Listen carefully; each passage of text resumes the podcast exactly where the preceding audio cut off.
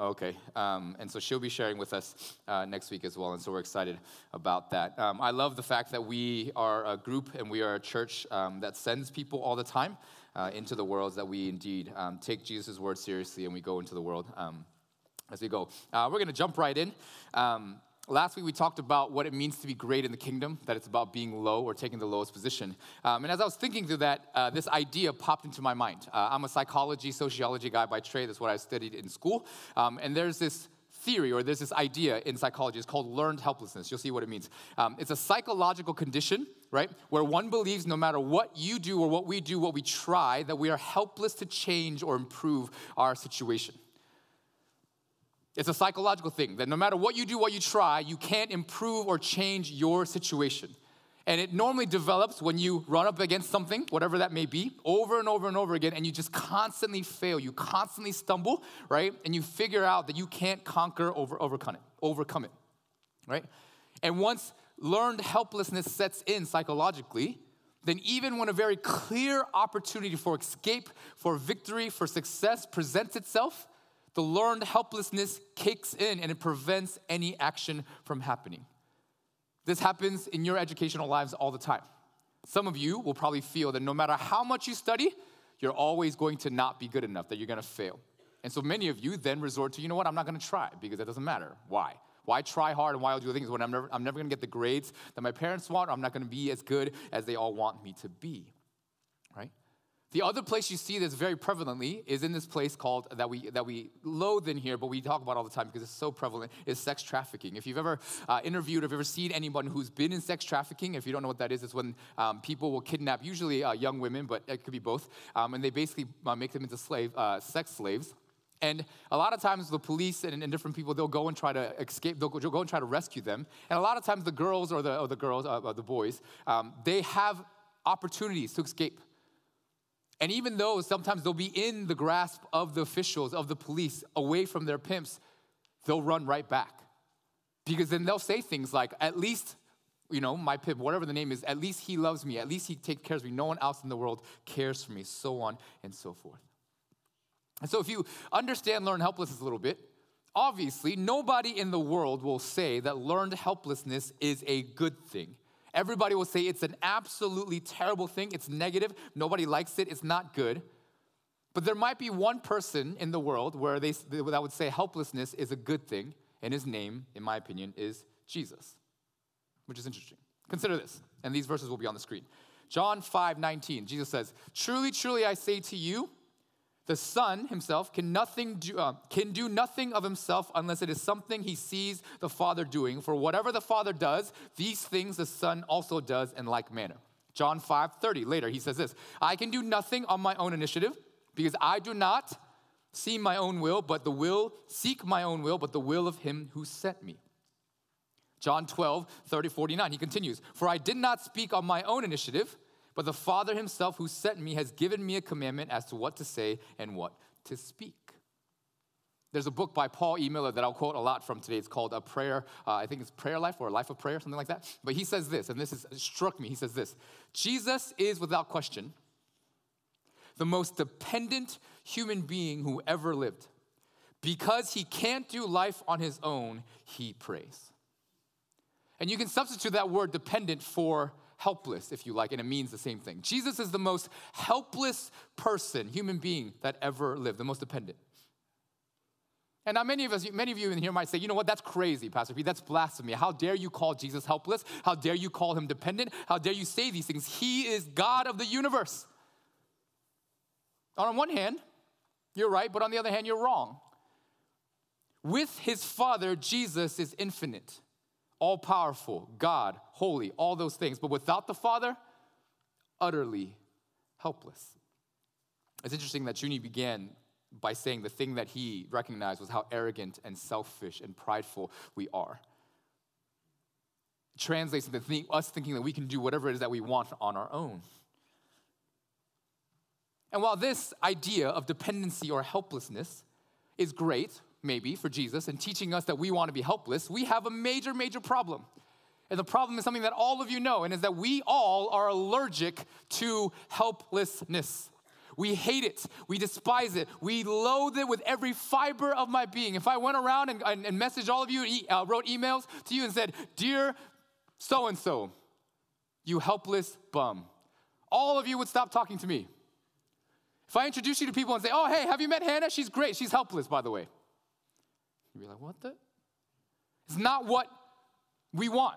If I went around introducing my wife that way to everyone, that she's dependent and helpless, again, not very happy, we might not be married, so on and so forth. We're allergic to this idea of helplessness. We loathe it. And then the second problem we have is that Jesus tells us, as we learned last week, that we must turn, change, and become like a child, the lowest, no status, helpless, dependent, in order to receive the kingdom. That if you don't, the kingdom has no part in you. So here's the big question for the day, and a theme for our year, as we talked about for our year, as we talked about last year, uh, last week. And the big question is this: what if then? Helplessness, a spiritual helplessness, is the thing you and I need, as Jesus clearly exemplified, to live this life well and to embody what we call a lowly greatness in our kingdom. What if the thing we need, maybe more than anything else, in this day and age particularly, is a spiritual helplessness?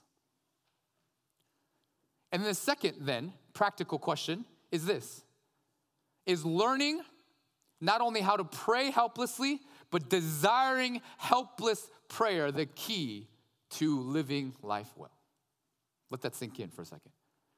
What if the key to living the kind of lives that Christ wants us to live, one of glory, joy, beauty, peace, kindness, goodness, all those things, is desiring to be people who embody helpless prayer? And I'm probably insulting you at this point, or at least you feel that way. But what if that's the key? So three things we want to look at today. One, it's very simple. What is helpless prayer? Like, what, what is it? Two, why helpless prayer? And then three, how helpless prayer? What is it? Why should we do it? And how do we do it? Pretty simple. If you have your Bibles, open up to Galatians chapter four. If you don't have your Bibles, it'll be on the screen. We read in the N A S B here uh, with R K. But again, if you don't have your Bibles, on the screen. But again, I tell you, bring your Bibles. It's good for you. Um, it's good to flip through the pages. But Galatians, I should flip there myself. Galatians chapter four, verses one through seven. And we'll read this together. And then also we'll look at Mark fourteen, but we'll go there after Galatians. Galatians chapter four, verses one through seven. I will read for us. Now I say, as long as the heir is a child, he does not differ at all from a slave, although he is owner of everything. But he is under guardians and managers until the date set by the Father. So also we, while we were children, were held in bondage under the elemental things of the world. But when the fullness of the time came, God sent forth his Son, born of a woman, born under the law, so that he might redeem those who are under the law, that we might receive the adoptions as sons. Because you are sons, God has sent forth the Spirit of his Son into our hearts, crying, Abba, Father. Therefore, you are no longer a slave, but a son. And if a son, then an heir through God. Turn with me to then Mark chapter fourteen, verses thirty-two through thirty-six. Mark chapter fourteen, verses thirty-two through thirty-six. This is Jesus in the Garden of Gethsemane. They, disciples and Jesus, came to a place named Gethsemane. And he said to his disciples, sit here until I have prayed. And then he took with him Peter, James, and John and began to be very distressed and troubled. If you don't know, this is when Jesus is about to go to the cross. And then he says to them, my soul is deeply grieved to the point of death. Remain here and keep watch. And then Jesus went a little beyond them, fell to the ground, and began to pray that if it were possible, the hour might pass him by. That's the cross, that's the death, and all those things. And then he was saying, verse thirty-six, Abba, Father, all things are possible for you. Remove this cup from me, yet not what I will, but what you will. This is the word of the Lord. Thanks be to God. Helpless prayer is simple. It's two words. It's Abba, Father. It's crying out, Abba, Father. You'll see it on the screen. Abba, Father. The key to a life of kingdom greatness, to a life of freedom, to a life of vibrancy, to a life of joy, a beauty that glows inside of you where people think you're much younger than you actually are. That kind of life is the ability and the desire to cry, Abba, Father. Now, you might look at me and say, Pastor P, what's the big deal? Like, that ain't hard. I can do that right now. Abba, Father. Repeat with me. Not hard. Easy. And if that's all I have to do, then shoot. My morning Q Ts will take two seconds and I'll be good to go. Now, I want you to consider one thing. Of all the times that Jesus is recorded praying in our scripture, particularly in the Gospels, there's only one time that Jesus doesn't begin his prayer with Father. Every prayer that Jesus prays that's recorded begins with him saying, Father, and then fill in the blank. As maybe, maybe you do. You'll say, Heavenly Father, dear God, same kind of an idea. But the one time he doesn't do it, do you know when it is? Someone answer? It's on the cross when he cries, Eli, Eli, lama sabachthani, which is translated, my God, my God, why have you forsaken me? But other than that, every other prayer begins with the word Father. Now, you might be, again, saying, what's the big deal? Now, when you read the Bible, particularly in the New Testament is in Greek, you'll see this word Father. And in the Father word for Greek is pater. It literally sounds like Father. It's pretty simple, right? But most scholars believe that when Jesus says the word Father, he's actually saying the word Abba. Now, Abba, as you'll see on the screen, is an Aramaic word, which is what Jesus spoke. And it's most closely to the English word daddy or papa. It's a term of intimacy, okay? And if you know, especially younger children, most young children don't call their dads father, do they? They don't go, Father, can I have a snack? They go, Daddy, Papa. Or if you're my daughter, because she's weird, she goes, Papa. I don't know where in the world that comes from, but that's what she says, right? And then even her older brothers go, why do you call him Papa? Like, that's not the word, bro. Like, it's either Daddy or Appa if you're Korean, right? But Papa, I don't, again, whatever. But the, the point is, she's the only one that calls me Papa. That's the point. It's a word of intimacy. No one else in the world calls me that other than her. Now, this is important because, as you know, the New Testament is written in the Greek language and not in Aramaic, okay? And usually when you translate or do things written for the Greek people, all the all the uh, Bible writers, particularly disciples, they wrote it in Greek. But the one word, or there's some words, but the one word they did not change is this word, Abba. They just transliterated it. And if you don't know what that means, it's basically like pizza. Pizza in Korean is what? Picha. It's not a Korean word, right? It's like calcium. Calcium, that's not a word. It's just transliteration. If you ask my daughter, again, what's her, what's, what's, you know, how do you say Connor in English? She'll say Connor. And then she'll say, how do you say Connor in Korean? She'll go, Kona. That's the same thing, okay? Transliteration. It's not an actual Greek word. But here's the point, and this is from Paul Miller again. He says this, we know the word Abba because it burned itself on the disciples' mind. They were so stunned. No one had ever spoken to God so intimately before that when they were told, when they told the Greek Christians about Jesus, they carried over the Aramaic word Abba into the Greek translations of the Bible. So now, even now, no matter what translation you find the Bible, you'll find this word Abba. And I thought it was fasc- fascinating, so I looked it up in the Korean, right? And this is what this Korean uh, verse says, Galatians four six.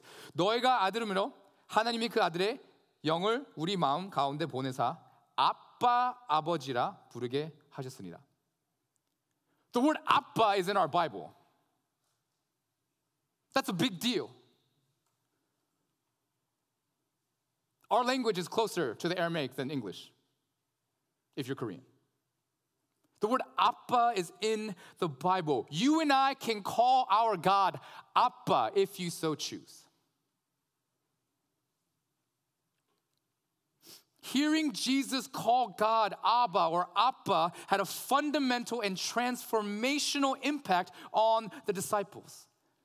So much so they couldn't replace the word with pater, but they just had to use and call God of the universe in the Bible that they knew was going to be written to everybody in the world for all of history, the word daddy, Appa, Abba. And you and I can call our God, yes, our God of the universe, Appa. Praise be to his name.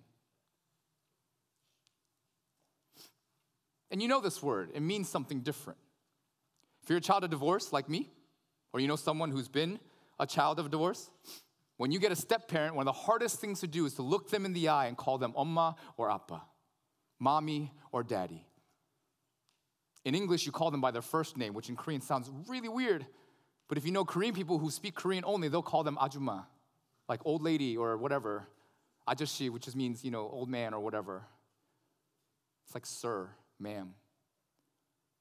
When my dad got married the second time, he made me call his second wife Omma. It was really hard. When he got married the third time, or second time, his third, my, my third mom, again, Omma. It's a term of intimacy. You only call the people you dearly love this word, and yet we can call our God Abba, Father. This is helpless prayer because it makes you like a child. How many people in here still call their dads daddy if you do it in English? Not many. When did you drop that habit? Whenever you felt like you were too old and too mature to call your dad daddy or your mom mommy? Unfortunately, we got it wrong. Because if Jesus can call his heavenly Father Abba, pretty sure we can call our heavenly Father Abba. Helpless prayer, simple, Abba, Father. Then secondly, why helpless prayer then? Okay? Now, though we said it numerous times, right, it's still shocking to me that Jesus would actually out loud for people to hear pray this way. And it's actually shocking to me that Jesus would say out loud for people to regard that he cannot do anything outside of the Father, full stop. There's no like condition. I cannot do anything unless I see the Father do it. Without the Father, I am nothing, he's saying. Jesus always prayed like a little child, helplessly, because he knew he should and he knew he could, and more importantly, he knew he had to. And the reason is because to Jesus, maturity or growing up meant something totally than what we all think maturity or growing up is. And this is something that I lament in the Christian church, all of us, because we have this very skewed understanding of maturity. I think we've gotten it all wrong if we're just being truthful. We talked about it last week. With us, everything is rank, everything is status, everything is higher you go, the better you are, hierarchies, and so on and so forth. But even deeper, I think we got it wrong. Consider prayer, okay? I think most of us in here believe this, that a strong, a strong Christian prays a lot. Who believes that? If you're a strong, hardcore, amazing, whatever, whatever word you want to use, if you're a good, strong Christian, you pray a lot. I think every one of us in here pray a lot. If you don't, you're lying, because every Korean person wants to go to Sebi Kito in the morning, early morning prayer, and scream for an hour and just pray all that kind of, all your parents want you to do that.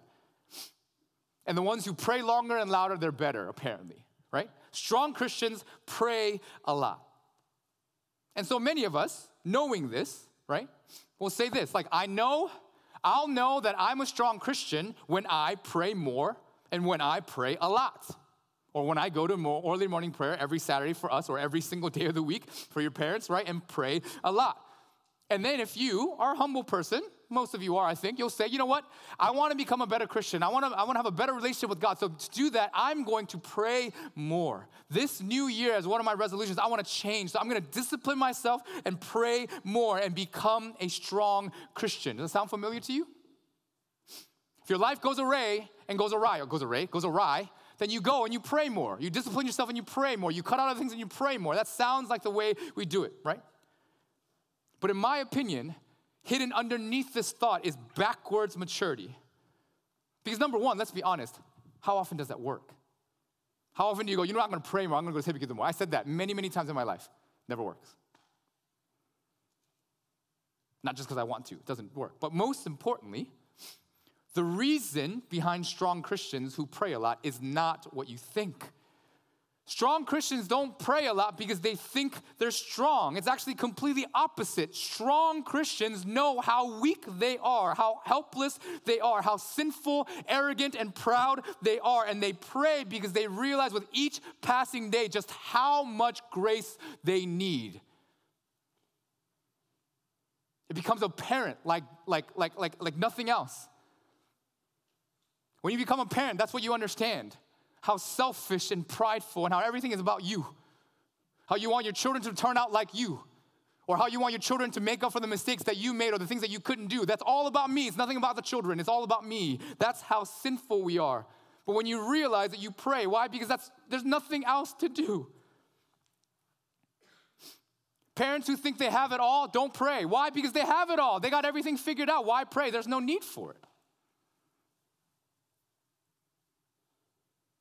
Strong Christians don't try to hide their sin. They come knowing it, knowing how much grace and love they need. So they bring it to you in prayer.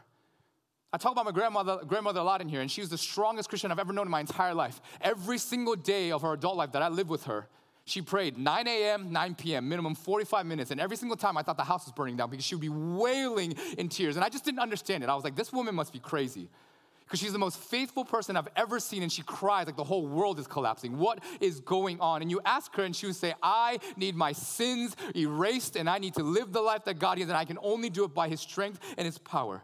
Now, you could sense how desperate she was in her voice. One time, someone called looking for her, and she was praying. And I told her, I told that person, it was one of her friends from the church, and she said, I said, she's praying. She can't be bothered. And I know that I need to talk to her. So I screamed. I'm really loud.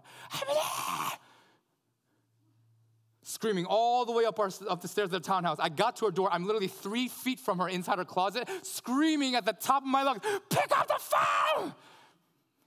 It was like we were having a shouting match, her and I. You could not bother her, though.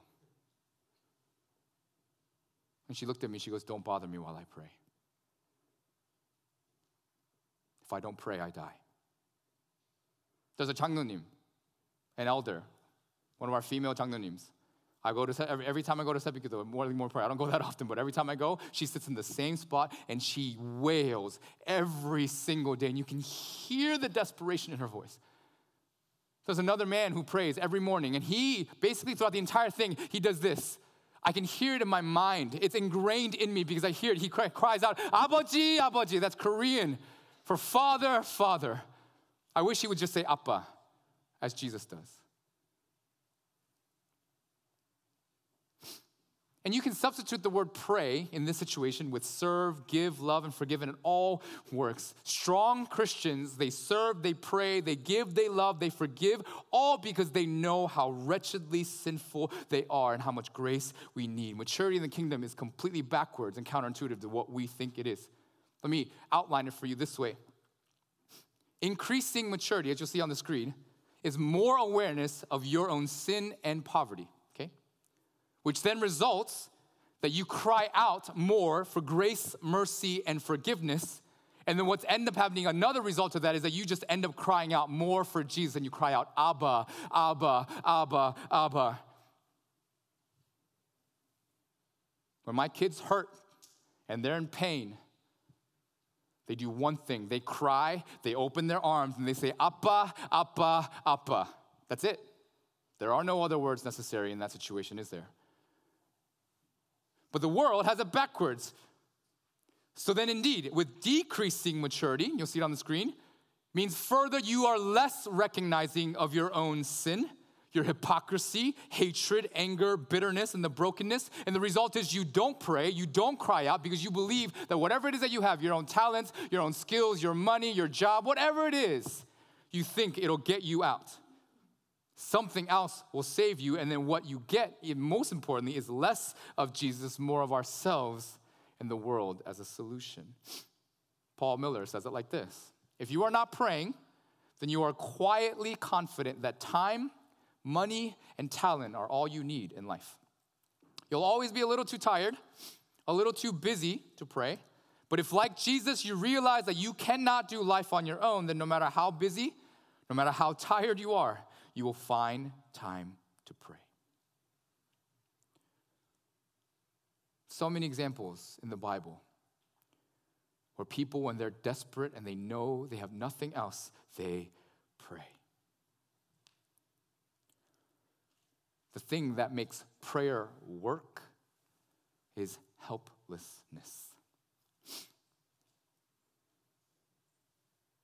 And understood this way, then helplessness isn't an insult, it is an invitation. Helplessness is not an insult, it is an invitation into greater intimacy with Jesus. Helplessness is what helps us receive Jesus and what allows Jesus to live in and therefore out of us. O Lord, help me to be helpless. Then third, how do we then do this helpless prayer? Let's read Matthew chapter six, verses five through eight. Again, the words will be on the screen, as always. But if you have your Bibles, flip to Matthew chapter six with me, verses five through eight. You'll know this text. Very, very familiar, I think. This is in the Sermon on the Mount, Jesus teaching to all the people. And right after this is when Jesus teaches the Lord's Prayer, right? But right before the Lord's Prayer, he says this. When you pray, you are not to be like the hypocrites, for they love to stand and pray in the synagogues and on the street corners so that they may be seen by men. Truly I say to you, they have their reward in full. But you, when you pray, go into your inner room, close your door, and pray to your Father who is in secret. And your Father who sees what is done in secret will reward you. And when you are praying, do not use meaningless repetition like the Gentiles do, for they suppose that they will be heard for their many words. So do not be like them, for your Father knows what you need before you ask him. Jesus, interestingly, right before he teaches the Lord's Prayer, he makes very interesting mar- remarks on prayer. He says, when you pray, don't pray to be seen, but rather pray in secret so that only the Father can hear. He says, don't pray meaningless repetitions also, just blabbering and just blah, blah, blah, just rather pray to your Father because he knows. So then when you pray, he says, pray our Father who is in heaven, hallowed be your name, so on and so forth. Now, if you look at this, the dividing line in terms of what Jesus says is good prayer versus bad prayer, or how you should pray versus not pray, isn't like irreligious, non-religious versus religious. That's actually wrong. Because the hypocrites that he calls and the Gentiles or pagans, depending on your translation, they're all religious people. Their words are related to religious people. And hypocrites actually in Greek means actors, people who put on a show. So he's saying don't pray like the people who put on a show, who are kind of faking it. But just pray alone, honestly, with just your Abba, your daddy, your Appa, in intimacy. It's a difference between when kids scream out in the hallway, Appa! Versus when they come to you and they've got you right in their ear and they go, Appa, I love you. I know I just like to brag about my babies, but I can't stop. Kara, yesterday, she comes up to me and she goes, Appa, I have a secret for you. Now, I hate when she has secrets because when she talks, she breathes real hard and it's like it tickles in the ear and it's not really actually fun. It's hot and like it, sometimes her breath stinks. It's not very fun. But, hey, got to do what you got to do. She's like, I got a secret for you. And I'm like, okay, it's not going to be anything amazing, but hey, whatever. And then she, and this is randomly, she just comes up to me and then she puts her ear right here and she goes, and, you know, she's saying it loud enough so everyone can hear it, but she's, she thinks she's whispering, Appa, I love you. That's intimacy. It's helplessness. She does not care. But she knows her daddy's big enough or good enough or whatever the case might be. In secret, alone. She wants me to know, as we want our Father to know, that we love him and that he loves us. And then Jesus says, don't pray like religious pagans or Gentiles, people who just blabber on, constantly repeating the same things over and over and over and over again, just long, long, long, long, just so that indeed their impressive words or eloquency or the phrases that they repeat over and over and over again indeed might be heard. But it says, pray to your Abba, because he knows what you need before you even ask. See, the distinction isn't whether you can ask, but how you ask. The difference, as Tim Keller says, is between reciting our Father who art in heaven versus praying our Father who art in heaven. And the difference is a relationship. I told you before, when my dad got married second time and the third time, I had a really hard time respecting my new mom and calling her Oma. And I would be like, uh, I just, um, uh, and then my dad would be like, Oma. Just mutter it. But now, my dad's wife and my mom, I proudly call her my Oma because she's great. There's a difference between reciting Abba and praying Abba. And again, this is something that children do really well, but we struggle to do as we get older. That's why you need to turn and become like a child. It's like Mason, who's eight now. I can't believe he's eight. But he, sometimes reluctantly, doesn't give his mother a kiss because he's too old. I said, bruh, come on. Or Kara. Again, she embodies this because she's the youngest. She has these ideas of grandeur. She wants to grow up and do all these things. She goes, Daddy, when I'm ten, Appa, when I'm ten, can I drink soda? Okay, sure. And when I'm eighteen too, I'm like, you got the idea backwards, but sure, right? And when I'm when I'm this, can I do this? When I'm when I'm six, can I cook eggs? I'm like, no, you can't. That's when you go eight. Okay, when I'm eight, I can cook eggs. And eighteen too? Yes, you can do that, baby. So on and so forth. She wants to do all these things that you want to be able to do when you get older.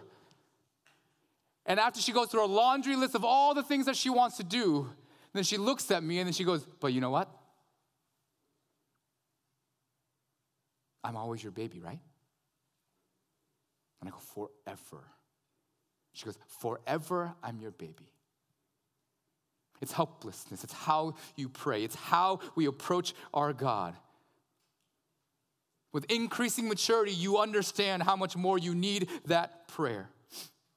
It's not a sentimental thing with my, with my daughter and I. It's indeed a theological understanding that she is continually and forever will be childlike in her prayer and in her attitude, not only towards me, most importantly, but towards our Abba. You will never get too old or too mature to cry out, Abba. You cannot. See, the distinction here in Matthew is one of business relationship versus familial, family relationship. Business is showy, it's repetitive, it's on and on. You're trying to sell something. Family is intimate, less words. You don't really need them. You already know. And the best way you can tell is pretty simple. When you're praying, right, and you're praying a lot, quote unquote, you can tell whether you're doing it in a business-like fashion, uh, uh, business-like fashion or a family-like matter.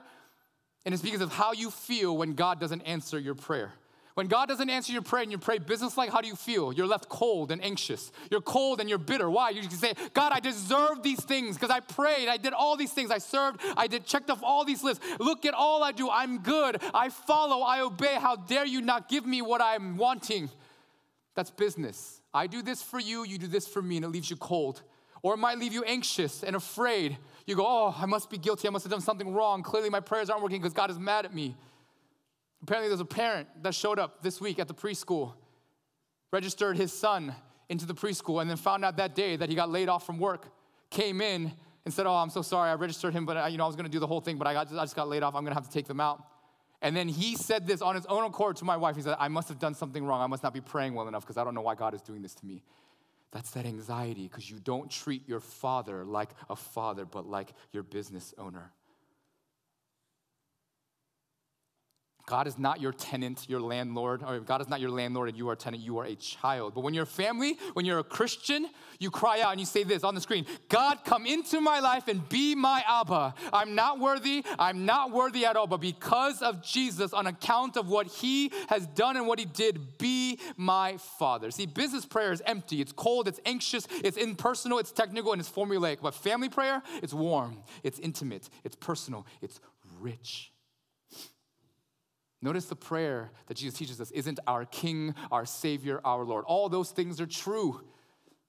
But when you pray, you pray, our Abba. Because our King, our Lord, our Savior is not intimate enough for you and I.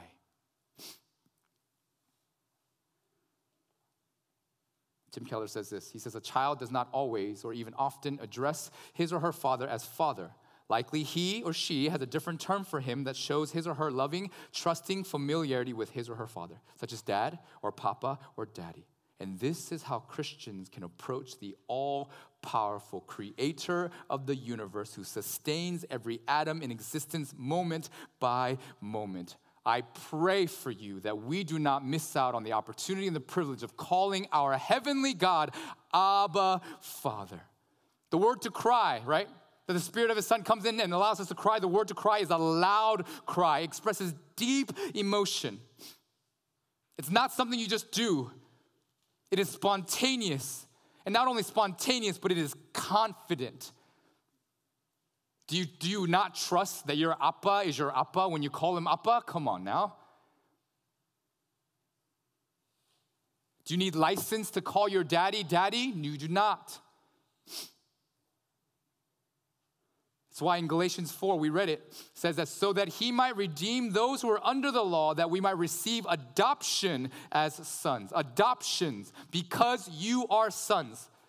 Because you are sons. And we talked about this at P N F. Sons is a high honor. Sorry to all the ladies, but not sorry at the same time, because what you wanted to be in Jesus' day is sons. Sons had the status. So what he's saying, all the ladies out there, you get to be sons too. Not because men are better, but their status was higher. And because of sons, God has sent forth the Spirit of His Son into our hearts, crying, Abba, Father. Therefore, you are no longer a slave, but a son, a child. And if a son and a child, then an heir. You get everything of the kingdom if you follow Him. We, who because of sin were enemies of God, by Jesus and what He's done, His love for us, the cross, now we've been adopted as children, not even children, better as sons, as heirs. So turn, become like a child. Take the lowest position and pray, helplessly crying out, Abba, Father. Last quote by Paul Miller. To become more like Jesus is to feel increasingly unable to do life. That's, that's amazing. Increasingly weary of your heart. Paradoxically, you get holier while you are feeling less holy. The very thing you are trying to escape, your inability, opens the door to prayer and then grace. Remember the one time Jesus didn't pray to God saying, Father, do you remember? Eli, Eli, lama sabachthani. The words will be on the screen. My God, my God, why have you forsaken me? Only time Jesus prays, my God, my God. You know why that's important? The one time Jesus does not call his Father, Abba, Father, is the time he knew for three days he would lose his title, his identity, his status, and security as son and become a forsaken piece of nothing for you and I and on our behalf. The moment he lost his identity as son, we gained his identity as son upon our behalf. The eternal glory, the eternal intimacy, the eternal love, and everything that he's had with God since the beginning of everything, since before the beginning of everything, he lost for three days, cut off, separate, forsaken, cold, empty, and impersonal, all so that you and I may gain his sonship and adoption as sons, so that you and I can cry with every confidence and fiber in our being, Abba, Daddy, Father, please help me because I need it. And then he gives you the world.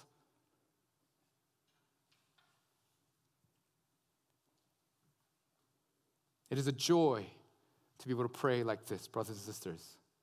Praise team, you can come up and join us. To be aware of our sins and poverty all the more so that we can pray helplessly all the more. So respond to his Spirit urging us. And I'm going to give you some time to pray. And as we pray, the praise team is going to sing over this song called Abba. It's beautiful. It's really got very few words, and you don't even need to know the words. They're going to pray over you, but I want you to pray in this time and respond. Oh, shoot, we got to get out of here soon, but hey, I'm going to give you time to pray. And I'm not actually good at long prayer, actually, if you know me. I'm too A D H D and too wired, and I talk too fast, and my mind, all this stuff. I've never been good at it. But praying, following Jesus' pattern, I simply pray many times these days, Abba, Abba, Abba, Abaji, Abaji, Abaji. See, Paul, in many of his texts, he says, pray continuously. And I always wonder, like, how the crap do you pray continuously? It's like impossible, isn't it? But maybe not. Why? Because if you just pray short prayers all throughout the day, then you can pray continuously. It's what I've learned to do. I pray very simple prayers. I'm going to teach you. You can do, you can pray these anytime, literally in a nanosecond. I pray things like, Daddy, I need you. Appa, teach me. Appa, hold me. That's a big one. Appa, satisfy me. Or perhaps the most powerful prayer ever prayed in the scripture is the man in Luke eighteen. We saw this at P N F, who goes up to the temple, cannot look up, is just beating his chest, and he prays a simple prayer. God, have mercy on me, a sinner. Appa, have mercy. I'm a sinner, but you love me.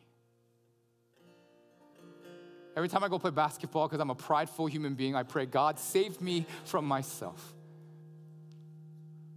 Save me from myself. Because I'm not good enough, but you are so good enough.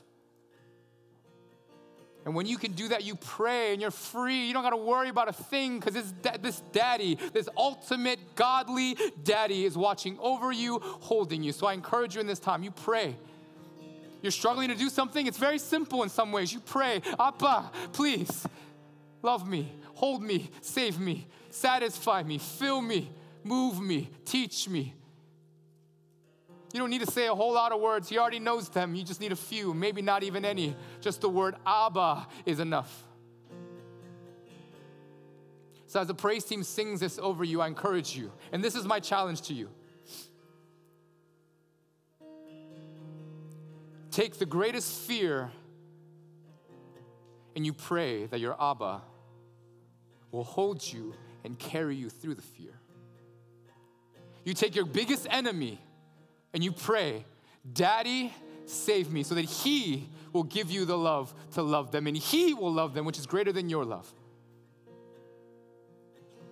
You take your greatest pain and you say, Abba, your prayer, your love, greater than my hurt, save me. So as they sing this over you, I want you to pray, simple. It can be three words, maybe not even. Just pray this with every fiber of your being. And if you so choose, it's gonna, it may get weird in here, but I don't care. You cry it out with everything you got. You say, Abba, please. Abaji, Abaji, Abaji, Abaji, Abaji.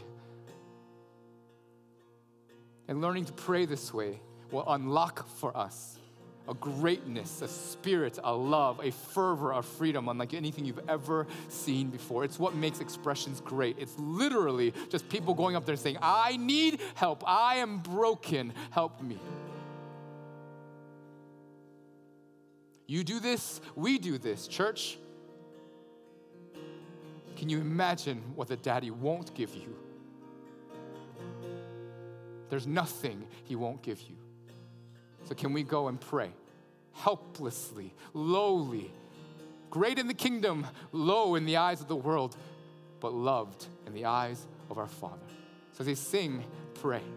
With everything you got, Abba, Abba, Abba. Have mercy on me, the sinner. Let's pray.